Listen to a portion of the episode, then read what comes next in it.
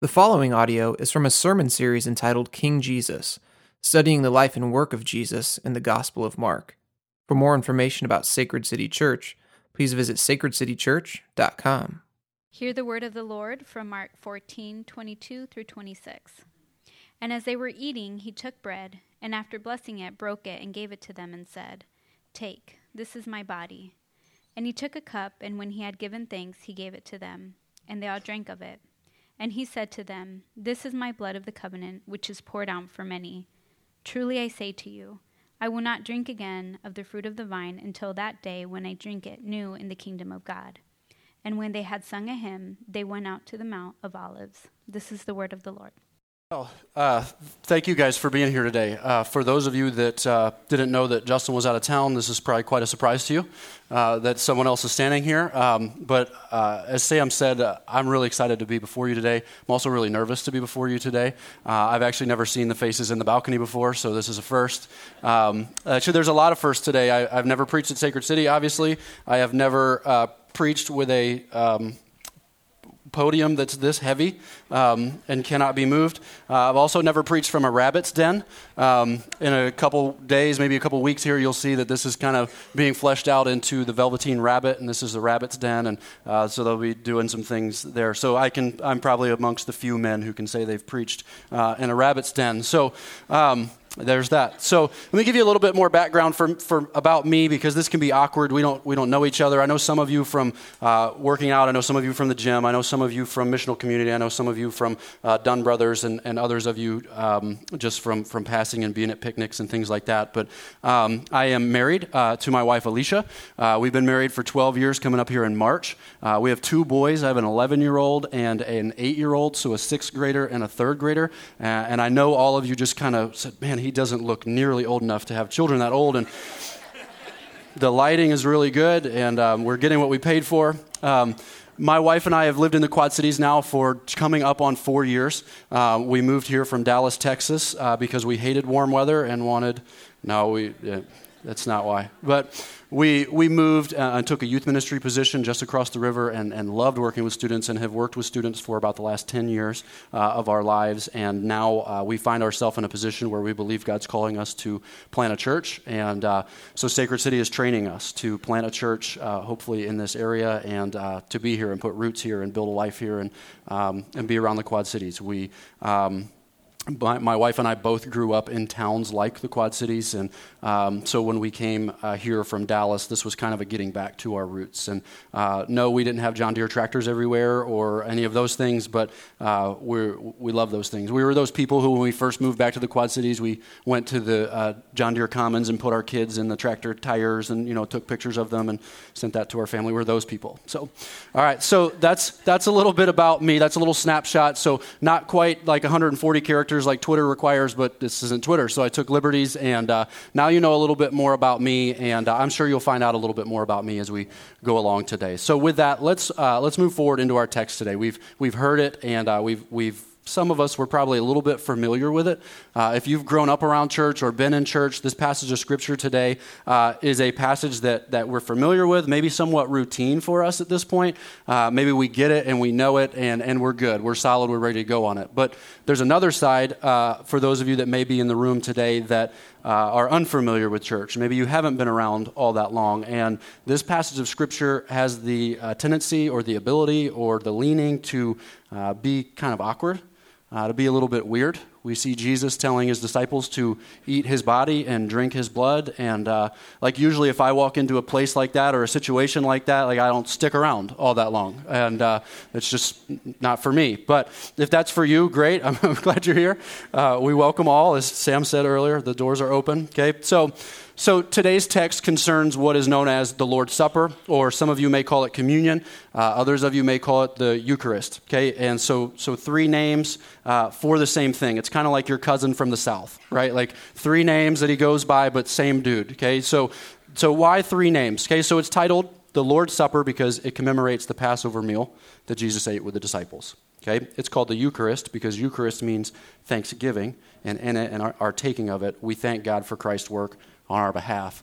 And then we come to the term that most of us use, communion, because we commune with God and other believers through it. Okay, so three names, one event. So I'll use them interchangeably as we go, um, and, and they're, but they all are meaning the same thing. Okay? So, around the time of the Reformation, so think early 1500s to mid 1600s, the issue of the Lord's Supper was actually a highly contentious issue. Like, we're talking about uh, uh, lives lost, bloodshed. Uh, Christian brothers that have been uh, walking uh, through life together are now divided over the issue of communion. Uh, think big names like Calvin, Luther, Zwingli. Uh, these are the type of dudes that we're referring to that are uh, kind of debating and, and giving us a solid foundation about what the Lord's Supper is. And, um, and, and it brought great division. And for us today, though, we live on this side of history where the Lord's Supper isn't a very highly contentious issue. You don't find many people sitting over coffee arguing about transubstantiation or um, any other big terms like that that I just lost half of you. I'm sorry. But we do hear today people argue over things like baptism. People argue over things like uh, spiritual gifts, uh, maybe even the color of the carpet in the church lobby. But hardly anybody argues about the Eucharist anymore. You don't see many people arguing about the Lord's Supper. So, communion for us uh, is one of two ordinances or commands that are given to the church. Okay, so without uh, communion, without baptism taking place in our church, you and I, as we gather together, we would be nothing more than, than a country club or a social gathering without these two ordinances. So, you'll notice here at Sacred City that we participate in both of those ordinances regularly. We take communion on a weekly basis, we do baptism uh, on a, a, somewhat quarterly basis, uh, and when the need arises for that. So, we are participating in, in these two ordinances, these uh, commands that are given to us. And um, as we get into this this morning, I just want you to know that this is a bigger topic than I'm qualified to give you all the information on. There have been uh, books written that are uh, as thick as this, this platform here. Uh, there have been guys with, with greater names and, and all kinds of degrees behind or in front of their name that have spoken on this and written things about it. So I, I just want to clear that up before we get started that, that I can't possibly give us all the information that's available to us this morning on the Lord's Supper. Uh, in fact, uh, before I, I, preached, Justin uh, gave me just a small little book called Calvin's Institutes. And um, it's, uh, it's only, what, probably about a thousand page document.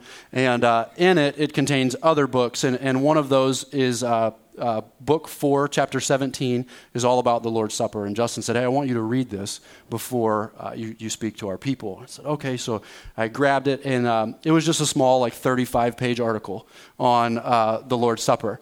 Uh, and as I began to read it, I realized very quickly that, that I understood like one out of every three words that was being said. And um, I just got through, and, and I was like, what was just said? Like, I found myself just highlighting things for the sake of highlighting things. You know, like you have your highlighter out and it's just, it's just drying up if I don't use it. So um, it was just, so I want you to know that this issue is a challenge for me too. This has uh, been a learning process for me as well. And uh, so I won't attempt to give us every single bit of information about the Lord's Supper that I can this morning. But I do hope that um, as we leave today and as we're here today, that we will see the Lord's Supper as maybe something more than what we saw uh, as when we walked in more than maybe just a memory, or maybe more than just something we observe on a weekly basis. And uh, as I'm beginning to learn that this is a means of grace from God to us, and we'll talk about that a little bit as we go on. So, um, uh, full disclosure here, uh, Sam was talking about preaching lab, and I had the opportunity to preach this sermon uh, to a group of men last weekend, and it took me uh, all of 20 minutes.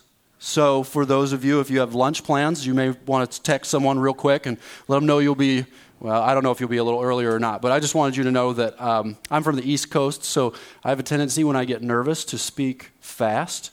Um, so, I'm going to attempt to slow myself down. If I start getting to going too fast, just raise a hand up or um, pinch your baby or just something along those lines. And I will do my best to, to slow down and, um, and do that for us, okay? So, so let's dive in a little bit, okay? We've already been diving in a little bit, but let's go deeper, okay? So John Calvin said concerning the Lord's Supper, he said, The mind is more powerful in thought than the tongue in expression.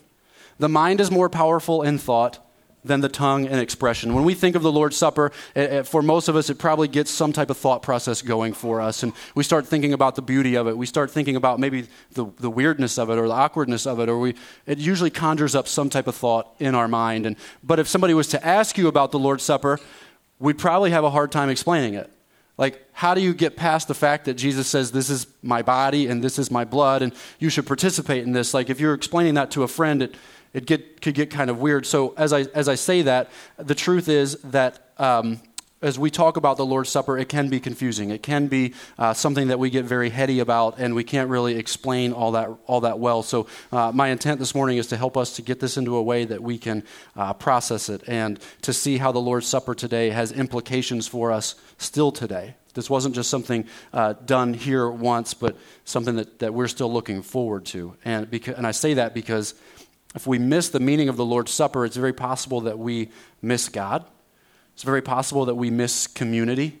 Uh, and it's very possible that we, we just miss the gift that's been given to us. And I don't think that's the desire of any of our hearts as we're here. Okay? So let's get a full scope of, of the Lord's Supper. And in order to do that, you and I have to go way back in history. Okay? So uh, we're going to go back about 1,500 years uh, before the birth of Jesus, even to the, uh, the Passover. Okay? So we get this term Passover, and we have to figure out what in the world that means. So just like when you and I are in missional communities and somebody's sharing a story, we have to go back to the beginning of that person's life, the beginning of that person's story, to figure out how they got to the place they are now. So let's go back a little bit and let's see what we can uh, learn about this. We learned last week that Jesus is eating the Passover meal with the disciples. Okay? For, for ancient Jews and Jews still today, Passover is an annual meal that commemorates the uh, exodus or leaving of the Israelites from their slavery in Egypt. Okay? So, an annual meal that commemorates God's bringing the Israelites out of slavery in Egypt. So, under the rule of Egypt's Pharaoh, the Israelites, they're living in bondage. They're marginalized. They're impoverished. They're, they're not living a joyful life. They are not uh, uh living a life that shows them off as God's chosen people. Uh, and they are just being held back. And we see more than 1,500 years before the birth of Jesus, God sent plagues to Egypt in order to free his people. We're talking about plagues like water turning to blood frogs covering the land, gnats, flies, dead livestock, uh, boils, hail, locusts, and darkness. And we find out that none of those worked. The, the Bible actually tells us that Pharaoh's heart was hardened in the midst of that. This is not a dude that's, that's like most of us. Like if you turn on my water faucet in the morning and blood comes out, you can have what you want okay? Like if you cover my land in frogs or locusts or, or gnats, like take what you want and leave, right? Boils, like that just doesn't sound attractive to me. Like you, I don't, just take what you want and go. But we see that Pharaoh hardens his heart. Pharaoh says no, actually kind of digs his feet in a little deeper. So one night, though, God sends a final plague. God's going to deliver a divine justice, or we might use such a word as wrath and this wrath will fall on everyone, including the Israelites. That's the Jews. So it couldn't simply pass over them just because they were Jewish. So the final plague is this in every home in Egypt, there would be death brought to the firstborn of every household.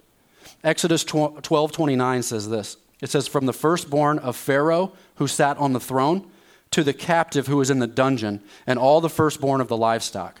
So we see that this, this isn't limited to rich, this isn't limited to poor, it's not even limited to human life. We see that even livestock are going to be affected uh, by this event, by this uh, divine justice taking place. But there's one way to escape. God spells out and gives specific instructions to Moses and Aaron on a way to escape the wrath, on a way to escape the judgment against your household. So, what would have to happen is that the, the people, the Israelites, they would take a lamb and they would slay it, they would kill it, and they would take that blood of that lamb and they would sm- smear it across the doorpost. So, they have their lamb, they kill it, the blood is spilled, they would take like a hyssop branch, dip it in there, and go to the doorpost of the house and smear it across the doorpost. So most of us are kind of familiar with that. We've heard that before, but that's what that event looks like. And, and in every home that night, there would either be uh, a dead child or a dead human being or a dead animal, okay? Or, excuse me, yeah, or a dead lamb. So a dead child or a dead lamb. One of those two things was going to take place in every house that night. So the option is to take shelter under the blood of the substitute, or you receive the divine justice of God against your household. If you took shelter underneath the blood of the lamb that's slain, your home is passed over, thus giving us the term Passover that, that we've become pretty familiar with. You were saved solely on the basis of your faith in the blood that was shed. The next morning after this event takes place, Pharaoh, along with the rest of the Egyptians, they wake up horrified. In fact, in Exodus 12:33 it says, "They were urgent with the people to send them out of the land." So now, after all these plagues, this is the one that does the trick. This is the one that does the job. And we see that the people are so terrified and horrified that they say, Get them out of here. Get them out of our land. And we see that the people, they grabbed their dough before it had time to uh, be leavened and they fled the land. And now, every year since, the Jews have celebrated with a meal to commemorate their exodus or their departure from Egypt. So, this is a celebration meal for the Jews of when they were rescued from their slavery in Egypt. And as Justin began to talk about last week, the preparations for the meal were very particular. So, from 6 p.m. to about midnight, there would be four cups of wine that would be shared together as a family. And during the, every time one of these cups of wine is presented, there would be a different part of the story told. So there'd be uh, a, a, a, person, most likely the father of the house, that would uh, present the cups as sort of a toast to remind the people of, of God's promises to them, to remind the people of what it was that God was going to do and said he was going to do and then did. So we're talking about promises like rescue from Egypt, promises like freedom from slavery, uh, promise for redemption, and a renewed relationship with God. So these aren't small promises. These aren't things that they're like nonchalant about. This is a big deal for the Israelites to have all these things. They've been wanting these things rescue from Egypt, freedom from slavery, redemption, and a renewed relationship with God. And uh, they celebrate this on a yearly basis now. Last week, when we came in and look at, looked at our passage of Scripture, what took place took place during the second cup of the meal. And Jesus says to his disciples there that one of them will betray him. And all the disciples begin to look around at each other. Is it I? Is it me? And they're, they're just kind of looking around the room. And, and actually, something interesting took place there that, that Justin didn't really touch on, but Jesus presents a cup to them and says, It's one of you who dips his bread in this cup. And we see that and we're like, okay, so the disciples are looking for clarity. Like, who is it? And Jesus actually broadens the playing field because they've all dipped their bread uh, in, in the cup. So we don't get the clarity we're looking for. And then when we approach our passage this week, it's almost as if that moment has passed, and now this moment is upon us because it says, again, as they were eating. So they are, have been told that one of them will betray Christ, and now somehow, as only the disciples can, they're back to eating. Like, well, there's, there's food here. If we're going to betray you, we better get our strength up, right? Like, we don't, we don't understand why, we don't get it, but that's, that's where we find ourselves. So we find ourselves at the third cup of the meal. Okay, the third cup of the meal is what takes place in verses 22 through 26. And tradition tells us that d- during the presentation of the third cup, something like this would have been said. It would have said, This is the bread of affliction which our fathers ate in the wilderness. Okay, this is the bread of our affliction which the fathers ate in the wilderness. Our fathers ate in the wilderness. So that's what should have been said. But as we look at this passage of Scripture, we know that that's not at all what was said we see Jesus here departing from a 1500 year old script, and he says, This is my body. Like, I don't know about you, but like at Thanksgiving or Christmas meal, like if, if grandpa starts saying that or, or our cousin starts saying, like, this is a big moment. Like, there's a script, there's a routine, there's something that's supposed to be said here that we see is not said. Jesus says, This is my body what does that even mean? Like, no, I'm pretty sure that's bread. Like, that's like this is this is awkward, but we see that what Jesus is saying is hugely significant. Jesus is now saying, This is the bread of my affliction. This is the bread of my suffering. And we know on this side of history that Jesus is going to lead another exodus. This time it won't be an exodus from Egypt. This time it will be an exodus from the penalty of sin. It will be a departure from sin. And this time it's his broken body that will bring that deliverance. It's also interesting for us to note that this isn't the first time that Jesus has referred to himself as bread or been called bread. In fact, even the very city that Jesus is from, the city of Bethlehem, means city of bread. So the very town that Jesus is from is called the city of bread. We also see over in John uh, chapter 6, verse 35, Jesus himself says, I am the bread of life. I say that for us this morning because a lot of traditions, many traditions, struggle with what Jesus is really referring to here. Like, like, is Jesus speaking literally, like this is the body of Christ, or is Jesus speaking metaphorically? And we're not going to cover that yet, but we're going to get to that a little bit more as we go on, okay? Jesus then takes the cup and offers it to them, and they all drank from it, saying, This is my blood of the covenant, which is poured out for many. Truly, I say to you, I will not drink again of the fruit of the vine until that day when I drink it new in the kingdom of God. Jesus is saying, Now it will be my blood that saves. No longer will a lamb suffice. Uh, so he's just told him it's his broken body that's going to bring deliverance. Now it's his blood that's going to save, and this lamb isn't going to do anymore. So let's take a moment here. This is, again, I've said this before, and I want to kind of beat this into us a little bit. This is a 1,500 year old script that's supposed to be taking place this night. 1,500 years of tradition, 1,500 years of, uh, of, of history, 1,500 years of celebration, and now all of a sudden something's different in the midst of it.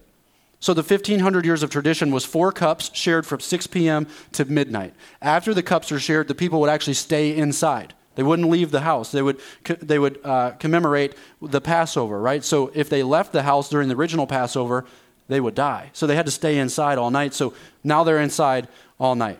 Okay? The meal has also not changed. Justin described last week how uh, great it sounded, right? So the food is unleavened bread, it's bitter herbs, greens, stewed fruit, and lamb. Like, lamb is the only attractive part about this, right? Like, uh, honey, could you make the stewed fruit tonight? Like, no. Like, uh, some of you didn't. Maybe, okay, it's for you. All right, so, but each one of these things, each part of this meal is significant. Each part of this meal means something, and each part of it is distinct. And now, to the amazement of the disciples, Jesus loses the script. Jesus changes the script. In our culture, we might say that Jesus flips the script. He's already departed a little bit during the second cup by saying, One of you will betray me. And they all kind of go into like self denial mode, right? Like, it's not me, it's not me. And, you know, and now he's doing it again. But this time he says, The bread is now my body, and the wine is now my shed blood. Like, don't pass over. Like, this is this is huge. Like, this is so much bigger than like cousins cousin Eddie's dog like hacking up a bone under the table at Christmas dinner, right? Like, this is so much like more of an interruption than that.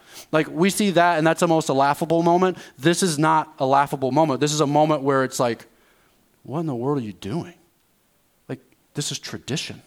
You know how strong tradition is, your, is at your house, right? And when somebody breaks tradition, like that's sacred ground, right? Like you better tread lightly, okay? Like at our house, if you don't take your shoes off when you walk in, like that's a tradition. And we even have a sign on the door, like do not tread in this place with your shoes on, right? Like, so we all have these things. And, but as, as you and I have sat under now, a Sacred City has been walking through the book of Mark since uh, the beginning of 2015, we've almost come to expect this from Jesus. We're now 14 chapters into Mark. We've seen Jesus over and over and over do things that, that are just different. So we've almost come to expect this. We see that Jesus here isn't held back by tradition. Jesus isn't held back by, by what people believe should take place. Jesus steps in and he rewrites the script of Passover, just like he's rewritten the script of the disciples' lives already. Think about this. These disciples are not an A team of guys. The disciples were, were men that had already chosen a career field. They were already working either for their father or they, they had their own business and they had already studied the things that they were going to do for the rest of their life in school. And Jesus comes to them and, and, and picks them to be his followers. We know something significant about this because these guys, if they had what it, what it took to like make the grade, they would have already been chosen by a rabbi to follow. They, somebody would have already selected them as the brightest and the best. And, and Jesus comes into the midst of that to this B team of guys, and he changes the script of their life. Some of them were out fishing, some of them are sitting at a tax collector's table, and Jesus comes and rewrites the script of their life. We also see Jesus as, as every person he's healed over the last three years, he's rewriting the script of their life too. Blind people can now see. Deaf people can now hear. People that were, that were lame and had disfigurements are now made whole. People with skin issues are now made right. And we see Jesus rewriting the script of these people's lives. Some of them, he says, go and be quiet about this. Others, he says, you have a new mission for your life. Go and tell the city where you came from. We see Jesus rewriting scripts. And I believe that as we sit here today, that he desires to do the same thing in our life. That Jesus desires to rewrite the script of our life. Let's sit in that for a minute. Think about the script of your life. All of us have a script, All of us have uh, something that's got us to the place that we are today. All of us follow uh, a, a church term would be a liturgy. All of us follow some type of, of ordinance to our day. Maybe it's an ordinance to your life. You, you plan it out when you were little. Like, I'll have this number of kids, I'll have this number of dogs, I'll have zero cats, I will, uh, like, it's just that, right? Like, we've all planned that out. And anything against that is just like against the plan, right? So we, we try to plan these things. That's, that's our script. And most of us, obviously, it's not 1,500 years old, but it's a script that's, that's been built into us. It's a script that we follow. So let me walk you through like a typical script, right? So you wake up in the morning, coffee. I'll give you a second. Yeah. Okay, wake up, coffee. Feed the people you're responsible for, right? Whether it's yourself, whether it's your family, whether it's a, a pet, feed the people you're responsible for or things you're responsible for. Go to work. Facebook stalk everyone. Okay? Coffee. Okay? Get back in the car, feed the people you're responsible for, turn on Netflix. Repeat. For most of us, that's a pretty accurate description of our script. Our daily script looks something like that wake up, coffee, feed the people you're responsible for, get to work, Facebook, Instagram, other social media, coffee, get back in the car, feed the people you're responsible for, turn on the TV, okay? And, and we do this. It's a script. It's a script. It's, it's what we do, it's our tradition. You, you kind of know what to expect on a daily basis. And, and if you're like me, any disturbance to that script is like, I, I already said it, right? It's like stepping on like sacred ground, especially the coffee and Netflix part, right? Like, do not interrupt that part. Okay? The feeding of people, okay, you can interrupt that a little bit. Okay? The Facebook stuff, like, please interrupt that, right? Like, so there are parts of the script that we're okay and we're flexible on, but most of us, when something interrupts our script, like, it's not welcomed. It's not something that we are we're excited about. Like when you wake up in the morning, you're not like, I wonder how terrible this day could go. Like, I wonder how many people could walk in and just ruin this day. Or like, how many people can, can go against my plan? And inevitably, it happens though, right? You get in the midst of your day and a phone call comes. You're on your way to work and, and, the, and the, the gas buzzer dings, right? You're, you're, you see like the low tire light come on. Like things just come into the midst of this script and it's unwelcome for us. But hopefully we can see by now as we've walked through 14 uh, chapters of the life of Christ that we can see that Jesus, Jesus doesn't seem to be overly concerned with our script. In fact, Jesus doesn't seem to be overly uh, concerned with any script except that of the Father. I was thinking about this as I was kind of struggling with this. Like, the interruptions we experience on a daily basis may very well be the things that God's using to rewrite our script. May very well be the things that God's using to say, like, hey, your script's not awful, like, your script's not bad, but it's just not mine. And these things come in in the midst of it, and these things bug us, these things interrupt us, and the, like the people that enter our path, the situations we have no control over, the sin that we just can't seem to conquer. Like we just cannot get over it. All God's way of reminding us of our dependence on His script rather than our script. Now, I know ours is really well written, it's really well thought out, it's really well planned. Like we spent a lot of time on it. But if it's not God's script, it may be time for a change of script. It may be time to welcome Jesus coming in to, to flip that script of your life. Let's continue on a little bit. Jesus says in verse 25, He says, Truly I say to you, I will not drink again of the fruit of the vine until that day when I drink it new in the kingdom of God. So, in the time that, that Christ is living here, somebody might say something like, I'm not going to eat or drink again until I X, like fill in the blank, right? Until I fulfill my promise, until I fulfill this commitment, until I do what I said I was going to do, until I pay back my debt, I'm not going to eat or drink again until I do what? So we would say that as the person is making an oath. Kind of similar to when you and I, like at the beginning of the year, and we're like, I'm going to lose this holiday weight if it kills me. I heard some, some snickers, okay? Stop, okay? Unlike our oath, though, that, we made at the beginning of the year. I saw a, a, meme just the other day that was like, January is just a practice round, right? Like, that's your, your trial run at fulfilling your New Year's resolution, right? So sometimes when we make a commitment and we make an oath, we're just, it's just hard. We're just not able to finish it out. We're just not able to see the results we want to see. Like, like Vinny down here, like squats like hundreds of thousands of pounds, and like I watch his videos, and I'm like, I want that. So I go to the gym one day, and I expect that result. Right? I'm like, just put it on, just put it on my back, and then I end up like some crazy internet sensation video. Right? Like, unlike our oath, though, this oath that, that Jesus is making, or the oath that people would have made in his day, was a serious oath, and we see that it's an oath that's marked by blood. That's a pretty significant oath. Like, marked by blood should mean something to us. And this oath meant that you're making a covenant, like a solemn agreement between you and another party. This is essentially you signing the dotted line, or this person signing the dotted line. This covenant was established and sealed with the killing of an animal. So the person would, would bring their goat or lamb or whatever it was to this uh, agreement meeting or ceremony or whatever you want to picture it as, and they'd come in and they would take this animal and they would literally cut the animal in half. It's laid out there, and as they made their promise or as they made their oath, they would walk between the two parts of the body that was just killed. Like, I see it all over your face. Like, why don't we do this today? Right? Like, as we see this, like, this is like kind of barbaric. At the very least, it's gross. Like, can you imagine doing this today? Like, you and I, we go down to the car dealership and we bring our goat in tow with us, right? And we pick out the new truck we want and we, we're standing before, like, the car dealer guy and we just take our oath and we cut it in half and I promise to pay my car loan, right? Like, this would be so great. We should read, we should read, we should bring this back, right? Like, I guess, like, for me, like, I'm fine with a handshake, but I guess nothing says I promise, like, killing an animal, right? Like, let's just do that. And, but this was a, this was a way for the people to say, if I don't fulfill my promise, check, check this out. If I don't fulfill my promise, may my blood be spilled. May it be me that's cut in half.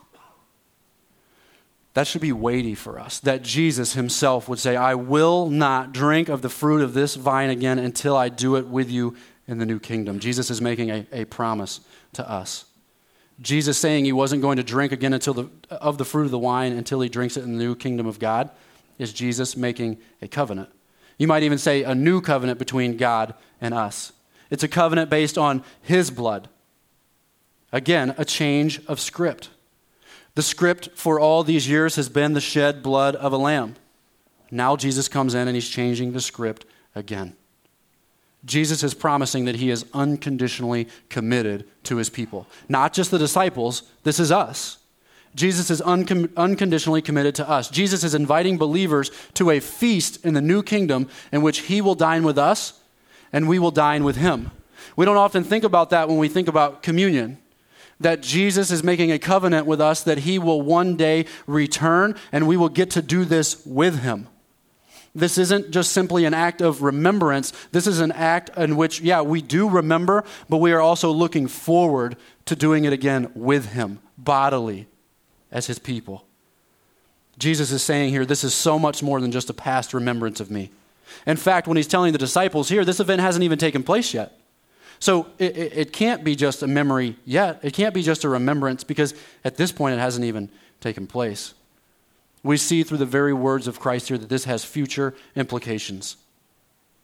This is a promise to you and I. Are we remembering what Christ has done for us? Absolutely, we are. But are we also looking forward to his return again one day? Most definitely. So, yes, we are remembering, but we are also looking forward to a return. What we see going on here is actually a much bigger deal uh, than what we may think it is. Essentially, what's taking place here is that Jesus is putting an end to the Old Testament and now bringing in the New Testament. And I don't know if I'd ever looked at it that way before. That this is, this is an end to the Old Testament. This is an end to the old way of doing things. Again, a change in the script. Jesus, with the simple act of taking a piece of bread and a glass of wine and saying, This is my body, this is my blood, is saying something huge to us. He's saying that all the earlier deliverances, all the other sacrifices, all the millions of lambs at this point that have been slain at the Passover, they were all pointing to him. Every one of them. Every broken body of a lamb, every bit of blood that was shed was always pointing to Christ. It's also important to notice this. The first Passover was observed the night before God would redeem the Israelites from their slavery in Egypt.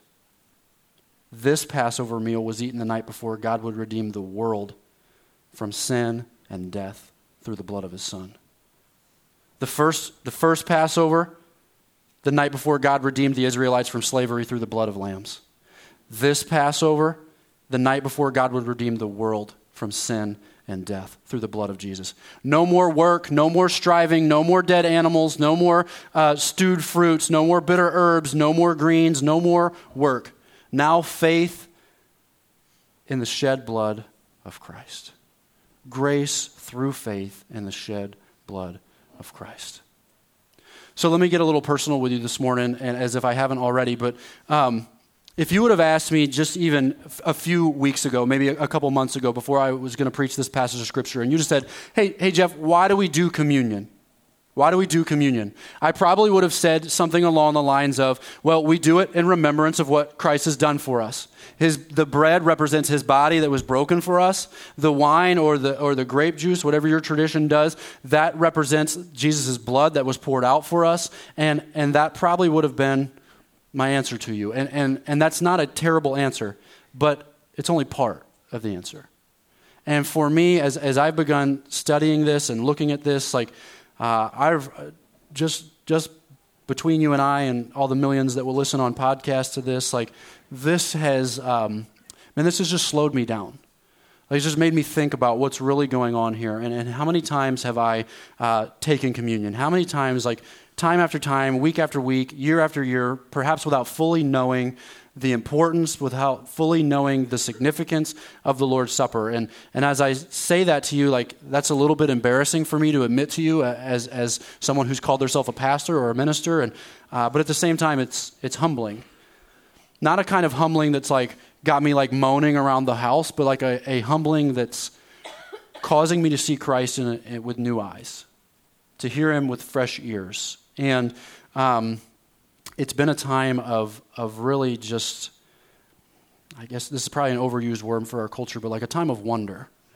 Like, what's really going on here? This seems much more significant than I learned. This seems much more significant than, than what I've made it out to be. And um, so l- let me keep walking you through that a little bit. So, the Lord's Supper, on one hand, for us, is yes, deeply personal. This is a deeply personal thing, but at the same time, it's also a communal act of worship, meaning community, meaning a shared act of worship, meaning that it's just it's not just me that's participating in this Lord's Supper. And that's been something different, and I'm going to talk about that in just a second. But in this act of worship, you and I, we are active, actively renewing our covenant with God and our brothers and sisters in Christ. You see, as believers, uh, we're partaking of the life of Christ and the work he did for us. So, yes, this is deeply personal for us. It's a time, listen, that we stop speaking. It's a time that we slow down. It's a time we reflect. A time that we commune with God. A time that you and I get back to our roots with the Father. Again, we do this individually and we do it as a community. And I would say for most of us, we get the individual side of the Lord's Supper. Like, we're, we're good at slowing down. We're good at being solemn in this. We're good at uh, humbling ourselves. We're good at uh, maybe even confessing sin and repeating, uh, or excuse me, um, and, and re turning ourselves over to the gospel. Like, we've become kind of good at, at, at the personal side of things. And some of the things that should happen, the Lord's Supper should cause us to pause, should cause us to reflect on our spiritual condition, should cause us to repent, and then renew our faith in the gospel. Renew our faith in the work of Christ. And I heard it said this way there's kind of four points to, to communion. It says the celebration of communion should, one, humble us before God. We confess our sin and we restate our need for Christ. Two, it reminds us that we're forgiven, that Christ is the true and better Passover lamb. Three, it expresses our oneness with Christ. Through the taking of the Lord's Supper, we are united, we are unified with Him and in our faith. And then four, it encourages us to recommit ourselves to the gospel. It encourages us to stop working so hard, to stop striving so hard, and recommit ourselves again to the, to the work that's been done on our behalf on the cross. I was talking to the staff this week and was just talking about the importance of, of communion. And, and Joel had this to say. He said, You could have missed all the worship through song. You could have missed all the liturgy. You could have checked out during the entire sermon. But when it comes to the Lord's Supper, this should be a time of awakening for us. Could have missed every song, could have missed every bit of liturgy, could have missed Joel's soliloquy on uh, the, uh, the Apostles' Creed, right? We could have missed all that. We could have missed the sermon, but when it comes to the Lord's Supper, we should be awakened. And here's the thing that, that I want to draw out in us in this. If the Lord's Supper does not cause us to do those things, it may be a time for us to pause and ask why. It may very well be that you and I are taking the Lord's Supper wrong. We may be taking it in an unworthy manner. We may, may be making it out to be something it's not. So we need, to, we need to pause and we need to reflect and we need to ask why. It may very well be that you and I are following the wrong script. Maybe we learned a script through church tradition or, or through our church growing up, and maybe that script wasn't necessarily bad, but maybe it's not the right script. And I'm not saying that, that I have the right script, but I will say that if the Lord's Supper doesn't cause you to do those things, you may be following a wrong script. We may be doing this for the wrong reason. You see, the Lord's Supper shouldn't be done mindlessly, it shouldn't be done out of habit, it shouldn't be done out of routine. It should be a time of reflection, a time of solemnness with the Lord. It, it probably for us shouldn't be a time of joking. It probably shouldn't be a time that we, we catch up with our friends that we haven't seen in a while. Should be a time between us and the Lord we see actually from the text that when Jesus is saying this to the disciples, that the disciples say nothing. Now, think about the importance of that. 14 chapters into Mark, has there ever been a time when Jesus does something and the disciples say nothing? Like, this is, this is a historic event, right, in the, life, in the life of the disciples. Like, we see just a couple weeks back that, that a woman, a lady, comes in and she pours perfume all over Christ, and the disciples start grumbling over the cost of the perfume. Right? They're arguing amongst themselves about how expensive a gift this is. We see that just before this event that Jesus tells them that one of them will betray him, and they're all looking around, is it me? Is it me? And they, they get all bent out of shape. But yet, when it comes to this moment, there doesn't seem to be any room for levity for them. They knew the importance of the moment. They seem to recognize that Jesus wouldn't change a 1,500 year old script unless he had grounds to do so, unless it was meaning something hugely significant. So there's another part of, uh, of communion that I have missed for probably most all of my Christian life. And that's the community aspect of communion. And even in the word communion, like it means community. And, and I've missed it. And I think that this is probably true for others of us, but I'm the one with the microphone, so I get to confess my sin freely, right? Like, this is just a part of it that, that I've missed. The community side of communion is something that I've never even thought about. And, and what we have to do is, again, look at this. This is the first Lord's Supper, right? The Passover meal, up until this point, has always been done with an individual's family. So, father, mother, kids, whether they're grown kids or, or, or uh, just little kids in the household, it would have traditionally been done with your family. But yet again, we see Jesus here changing the script of that, and Jesus is now with the disciples. Jesus is now creating a new family. Jesus creates such a community with the disciples that they are now family. And there's something for us in the midst of that as we gather here and as we will take communion here in just a few minutes. Like, I wonder how we see ourselves as we take communion. This group of people didn't just see themselves as like a, a, a dysfunctional group of people, they saw themselves as family.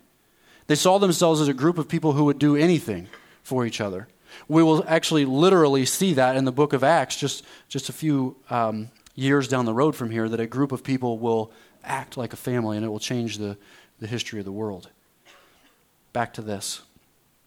Jesus departs from the script and he makes uh, the disciples a sort of family. Through God's grace, now we can have a relationship with him as well as the body of Christ, meaning the church, meaning believers across the globe, but even more specifically here in this room. When we take communion together, we are, we are being a family together. We are being a community together. We are saying we are joined, we are united, we are now family in this act. And that should be deeply significant for us because the truth is that, that a lot of people just don't function that way. A lot of churches don't function that way as a family, as a group of people who uh, are set aside or who are other. And, you know, this, this is a time for us to renew relationships with Christian brothers and sisters. A time for us to renew relationships with Christian brothers and sisters. Because there are a few things which will harm a church more than division among God's people. And Jesus actually has something to say about this. Jesus himself said in Matthew 5 23 and 24, He said, So if you're offering your gift at the altar, and there remember your brother has something against you, leave your gift there before the altar and go. First be reconciled to your brother, and then come and offer your gift. Man, it seems like there's something in that that Jesus expects us that in worship that we're examining our relationships with other people and we're making them right if needs be. Paul would later say to the Corinthian church over in 1 Corinthians 11:29 referring to uh, the Lord's Supper, he said, "For anyone who eats and drinks without discerning the body eats and drinks judgment on himself." Anyone who eats and drinks without discerning the body eats and drinks judgment on himself. He's talking about the body of Christ. He's talking about the body, the church, the body of believers there in that passage of Scripture. And uh, as I was going through that, like I just had to sit in that for a minute. Like, think about this. When was the last time that you saw someone, as we were about to take communion, take a break and get up from their seat and go to a brother or sister in Christ and make the relationship right? Like, walk across an aisle and say, I've sinned against you and I want to make this right. Or you've sinned against me, and we should make this relationship right. Like, how humbling a thing for you and I to see. To see a grown man, a grown woman, a, a, a, a, child get up from where they are and say, Things aren't right between us, and, and there shouldn't be this type of division in our family. Like, we need to make this right. I think for all of us, we have a desire for that to take place. Maybe we've heard story of that taking place somewhere before. Maybe we, we want that to happen. And, but I think most often what happens is, is, is we kind of snap ourselves back into reality. Like we think, yeah, I should do that. I should, I really need to do that. But then all of a sudden, like reality kicks in and we're like, no, no, no, no, no, no, no, no, no, no, no. Like she, she probably doesn't even know. He probably doesn't even know. Like, this isn't the time, this isn't the place, like, it's not that big a deal. Like, no, like, let's just not. Let me pause us in that. Let me caution us in that again. Like, the truth is that this is a big deal. And now is the time. Think about in your family relationship. If your brother made you mad or your sister made you mad, wouldn't you tell them? Like, heck yeah, you tell them, right? Like, they're your blood, they're your family. Like, when my sisters make me mad and I have three of them, I'll tell them, like, hey, you're being a jerk. Like, stop trying to be my mom. Like, we go to them. They're our family, right? We can do that with family.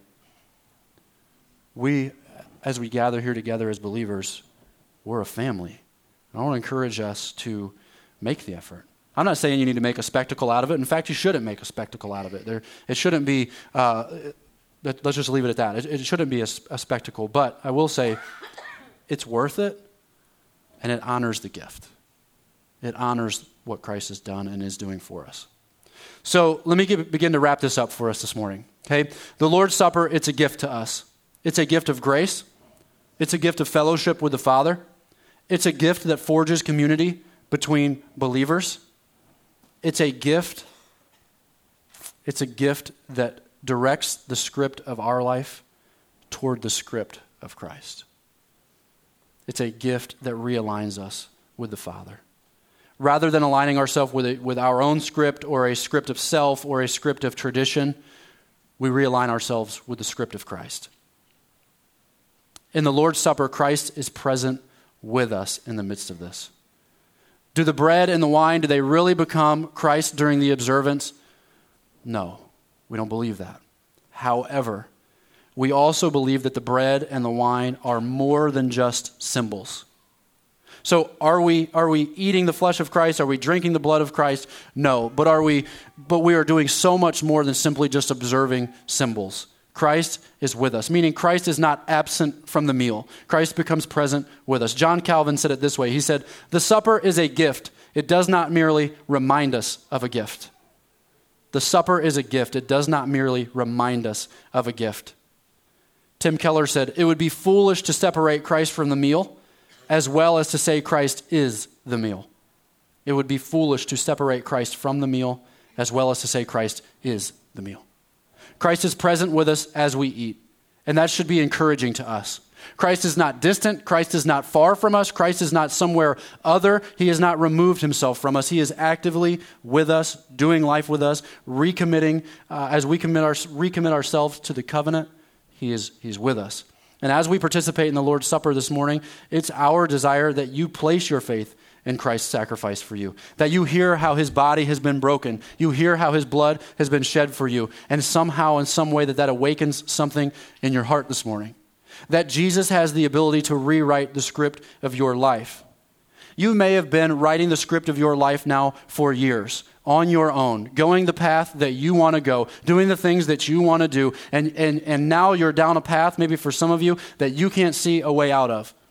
It's a path full of pain, maybe a path full of regret, a path that you've just been walking on for so long that to turn back now would just be, man, it, might almost be suicide. But we see that in the midst of that, Christ offers us a new script. We see that Christ isn't held back by the script that you've written. We see that Christ isn't held back by your tradition. Christ isn't held back by the plans that you have made. Christ steps in in the midst of that and he pays the price for all the pain, for all the regret, for all the regret, all the missteps, all the brokenness, and he's already done the work to make it possible for your script to be rewritten. He has already done all the work possible for your script to be rewritten. Jesus has said uh, in this passage, he says, This is my body, this is my blood, and then he adds, of the covenant which is poured out for many. Some manuscripts of Scripture even add the word new there. So let's, let me clear that up a little bit. The covenant between God and man has not changed. However, the way in which the covenant is fulfilled has, has changed. Jesus' death on the cross seals the covenant between God and us. The covenant up until this point has, been, has involved the forgiveness of sins through the blood of an animal sacrifice. But now at this point, we see that this, this covenant between God and man is going to be fulfilled by the shed blood of Christ. Instead of a lamb on the altar, a spotless, spotless lamb on the altar, it's now Christ on the altar. It's God's spotless lamb, God's spotless son. And Jesus is the sacrifice that would forgive sins once and for all. No more work, no more striving, no more dead lambs, no more smearing of blood. The work's done. It's finished. And for you and I, that should be a weight off of our shoulders. We can come to God through Jesus in full confidence that God will hear us and save us from our sins. For those that have not received Christ by faith this morning, this, this table, this Lord's table, remains foreign. But for those of us that have placed our faith in the good news of the gospel, the table will be open. We ask here at Sacred City that you be a baptized believer uh, before you take communion, not so that we can put walls up around the table or, as some had said, a, a fence around the table, but we want you to take uh, part of the Lord's Supper as uh, in a worthy manner. You see, your first step towards this table first is you placing your faith in the shed blood of Christ for the forgiveness of your sins. Then, baptism, entrance into the family. As, as Ben uh, talked about during our announcement time, we have baptism coming up on February 7th, and we'd love for you to participate in baptism. Not just so that you can participate in the Lord's Supper, but so that you can participate in all the blessings that Christ has for you in your life. You can find out more about uh, baptism and, and, what our stance is on baptism out at the hospitality area afterwards or on our website, or you can go to the city. There's some great links up there. But those are some of the things that we ask. That first, you be a believer, and you be baptized, and then this table is open to you. After the disciples received the meal, verse 26 tells us that they sang a hymn and they went out to the Mount of Olives. Now, this is one last change in the script for you and I traditionally the, the Jews, the Israelites, they would have stayed in their home all night long as a family. But we see Jesus here exit the house and go out to the Mount of Olives. Jesus is saying something significant here. He's saying, You no longer have to fear, you no longer have to be worried. You, your sins are gone. Your sins are, are going to be taken away. We don't have to huddle and hide anymore it says that they sang a hymn and they went out to the Mount of Olives. They would have sung a portion of the Psalms known as the Hallel, which covers about Psalm 113 through Psalm 118. Check this out. In which the Jews were praising God and looking forward to his rescue. as we sing today, after we take the Lord's Supper, we sing as those who have been rescued. We're no longer looking forward to his rescue. We're singing as those who have been rescued. And now we look forward to Christ's return, in which he will dine with us as his bride. Let me pray over us this morning. Father, this morning, as we uh, have talked about a very weighty subject, a very weighty portion of Scripture, I pray that, that first and foremost, Father, that this has made sense. I pray that you uh, will help these words to be digested by our minds and by our hearts. And Father, that there would be a softening of our hearts. Father, they would hear and we would hear that your body has been broken, your blood has been shed, and through uh, a simple act of communion, we're not only remembering what you've done, we are actively participating in it. We're welcoming you in. We are renewing our covenant with you. We're remembering the sins that you have paid the price for. We're repenting of them, and we're renewing our faith in you this morning, Father. God, I pray that as we are here this morning, that we would take this to heart. Father, for those of us that maybe have taken communion in an unworthy manner, we have not confessed our sin, we have not um, made things right with a brother or sister, Father, would you bring conviction to our heart this morning? Would you pierce us to the depths of us? Help us to be man and woman enough to walk across an aisle and make something right with a brother or sister. Father, how honoring it would be to the gift if that was the desire of our heart. Father, today, as we take communion, those who heart, whose hearts are humbled before you, God, would you rejuvenate us? Would you bring a joyfulness to us again that we get to participate in you? Thank you for not being far from us, for not being distant from us, but for actively pursuing us. Father, this morning as we take communion, we welcome you here in it, and we pray that you would do a mighty work. We pray these things in your Son's name. Amen.